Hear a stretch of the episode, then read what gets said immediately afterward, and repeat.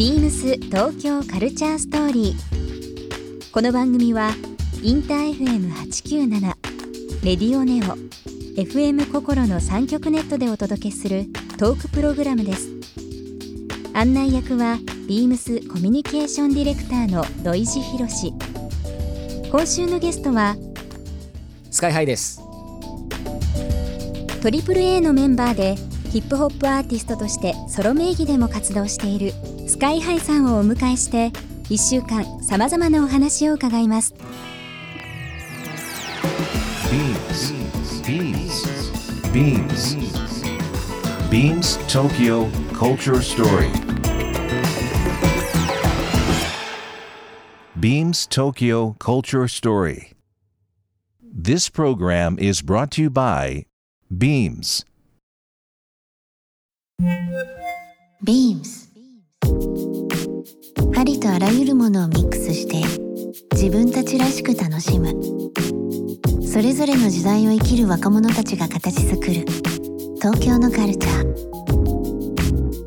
ワクワクするものやこと。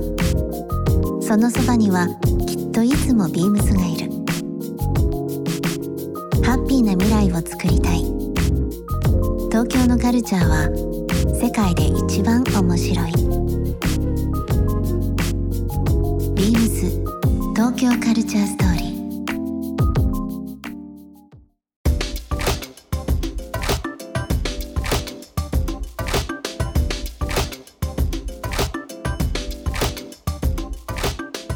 あのーまあ1週間音楽の話ファッションの話もいろんな話はい。する中で、ちょっといくつかキーワードをですね、はい。あの勝手ながら設けさせていただいてえーちょっとスカイハイさんにいろいろ伺いたいなと思ってます。ちょっとすいません基本のキーになるかもしれないんですが、はい。改めてはい。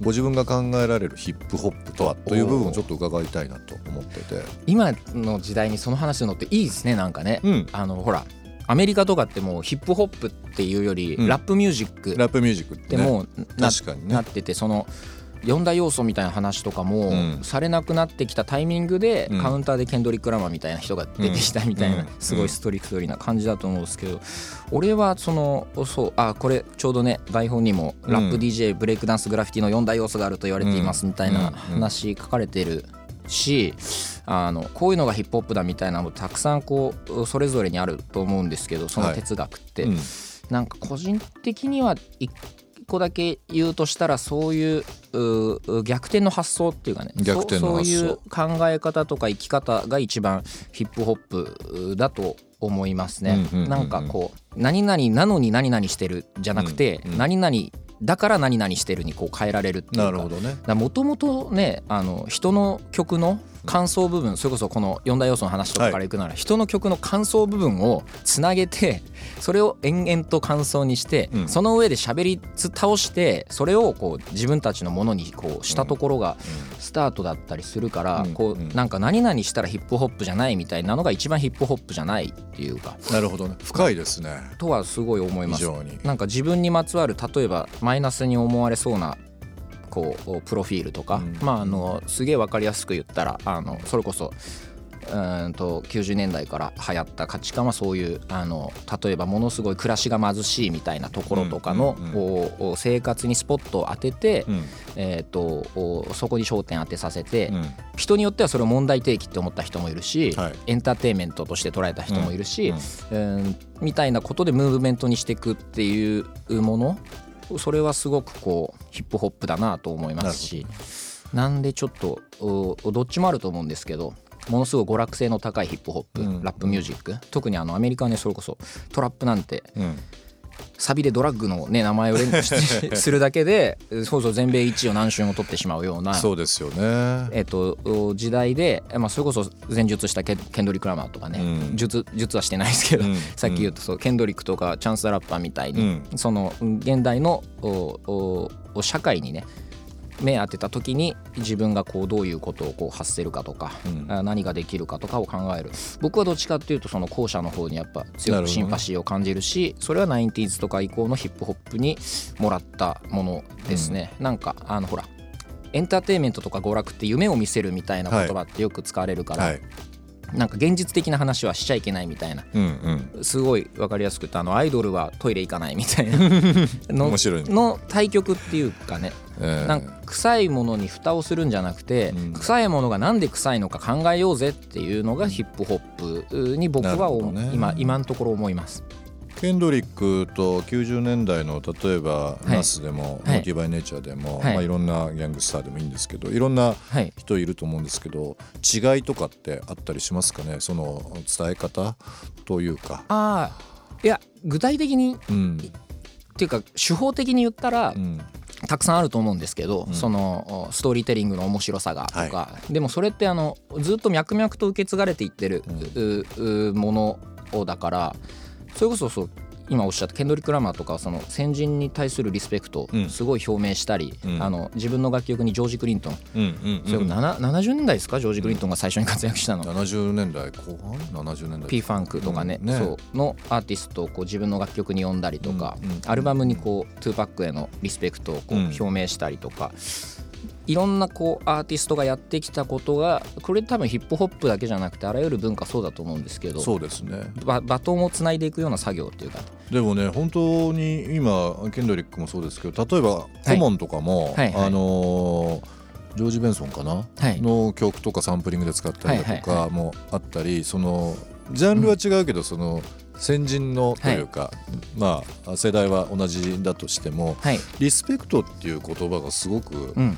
共通項であるなと思っているんですよねヒップホップそうですね。いやとてもね大切なことであると思います、うん。それはね全部に通じる気がするんですよね、うん。その、うん。あとなんかそうあの人に対するリスペクトが大事であるがゆえに忘れられがちな自分自身へのリスペクトっていうか、あのこの時代はあの日本とかやっぱ自虐っぽいのを受けたりすること多いと思うんですけど、その自尊心とか自己愛みたいなのも含めてすごくこう大切なことに思いますし まあほらあのよく言われるじゃないですか。自分があるのはまずそのどんなにこう例えば仲悪かったり、はい。死別しちゃったりしてもまずあの2人男性と女性、まあ、父親と母親はいい。たから生まれたみたいなとこあるとうん思うんですけど、自分が発する言葉って読んだ本とかうん。聞いた音楽とかに絶対に影響を受けてるし、でそう自分が作る音楽も今まで聴いてきたものにこう数珠のようにつながって自分が生まれてるからうんそれはあの先人をリスペクトすることは自分自身をリスペクトすることにもつながると思いますし。うんうん。いいな。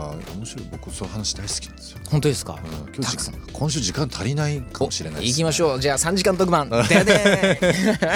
冒頭にね時間足りないっていうのもあれなんですけどちょっと深くて面白いな。ヒップホップってやっぱりこう代表的なうん紐付きでやっぱりファッションっていうのは欠かせないと思うんですよ。そうですね。こうスカイハイさんすごくこう、まあ、今日黒ベースで、はい。割とこうボリュームもなく割とそうこうジャストフィットな感じだと思うんですけど、なんかこうファッション的にはい。影響を受けたそはい。の年代とかアーティストとか、そういうのってあるんですか？いやいっぱいあると思います。でも、うん。その時代その時代でもちろんそのお変わってはいるんですけど、最終的にはやっぱ多分一番好きなのは結局ねバスキアとかはい。ラメルジはい。とかのおおごちゃっとしたものをずっと愛するようになると最終的にその自分が着るものは黒に落ち着くっていうなるほどね。オールブラックエブリシングですね。うんうんうん。なんかねあのおそうすごい好きでいろんなあの特にその僕アートワークとかにそのはい。ペンキまぶしたりとか、うんうん。いろんな色のガチャっとしたものとかその落書きっぽい絵とか本当に好きなんですけどそれを全部飲み込める唯一のお色が黒だったりしたのでね。結構ねテーマっぽいですね黒色。うん。うん。面白いですね。今日お話しさせていただいて、ファッションとそのヒップホップという部分の距離も、あのいい意味で変わりました。なんかはい。バスキアの名前がね出るとかね。好きなんですすよごくね、はい。こうファッションだけじゃなくてアートっていう部分も、はい。うん、興味持たれてるっていう部分だからそれを聞いてちょっとスカイハイさんのこともっともっとね知りたいというか、まあ、ライブ行かせていただいてぜぜひ。ぜひひちょっとうん。教えていただきたいです。ぜひ。ビームス東京カルチャーストーリー。番組では皆様からのメッセージをお待ちしていますメールアドレスは beams897 アットマークインター FM.jp ツイッターはハッシュタグビームス897ハッシュタグビームス東京カルチャーストーリーをつけてつぶやいてください。またもう一度お聞きになりたい方はラジコラジオクラウドでチェックできます。ビームス東京カルチャーストーリー。明日もお楽しみに。ビームスビームス二子玉川田中陽です。ビームスはカテゴリーにとらわれることなく自由にファッションを楽しむことができるところに惹かれて入社を決め3年になります。昔から物持ちがいい方で経年変化を楽しむことができるようなアイテムを愛用しているのですがその一つが革靴です年々数が増えるにつれそれらを手入れするアイテムも用途に応じて揃えています最近はハワイで購入したウクレレにハマっております同期にもウクレレを始めた仲間がいるのでいつかセッションする日を楽しみにしておりますビームス東京カルチャーストーリー Beams Tokyo Culture Story. This program was brought to you by Beams.